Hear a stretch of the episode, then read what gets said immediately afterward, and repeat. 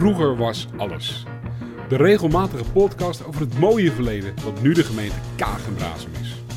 Mijn naam is Patrick Deters en ik duik in de archieven van de Stichting Oud-Alkmaar, Stichting Oud-Lamuiden en Rijnzaterwoude en de vereniging Otto Cornelis van Hemersen om de mooiste verhalen eruit te vissen.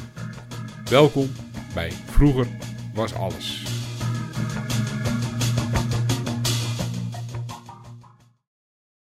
Op de vorige podcast over Lange Hein of Lange Hendrik kwam veel respons. Extra leuk natuurlijk. En het mooie is dat er gelijk nog wat correcties en aanvullingen kwamen. Ik had het over het zuideinde in Oude Wetering. En gaf aan dat we die niet meer hebben, maar wel een zuideinde in Roelevarensveen. En ik vroeg mij af of dat hetzelfde zuideinde zou kunnen zijn. Volkert Groothoff wist mij te melden dat er daadwerkelijk een zuideinde was in Oude Wetering. En dat is eigenlijk het stukje weg wat we tegenwoordig de plantage noemen in Oude Wetering. En vroeger stond daar ook de Meerkreukmolen. Kijk eens aan, ik ruik nieuwe verhalen.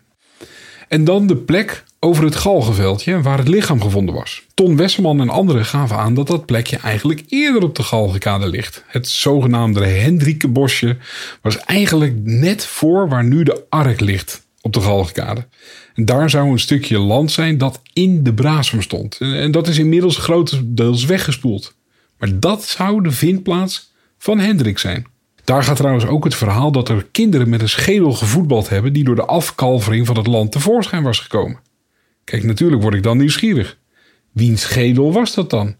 Want Heinrich werd gevonden in een gesloten kist en was niet vergaan.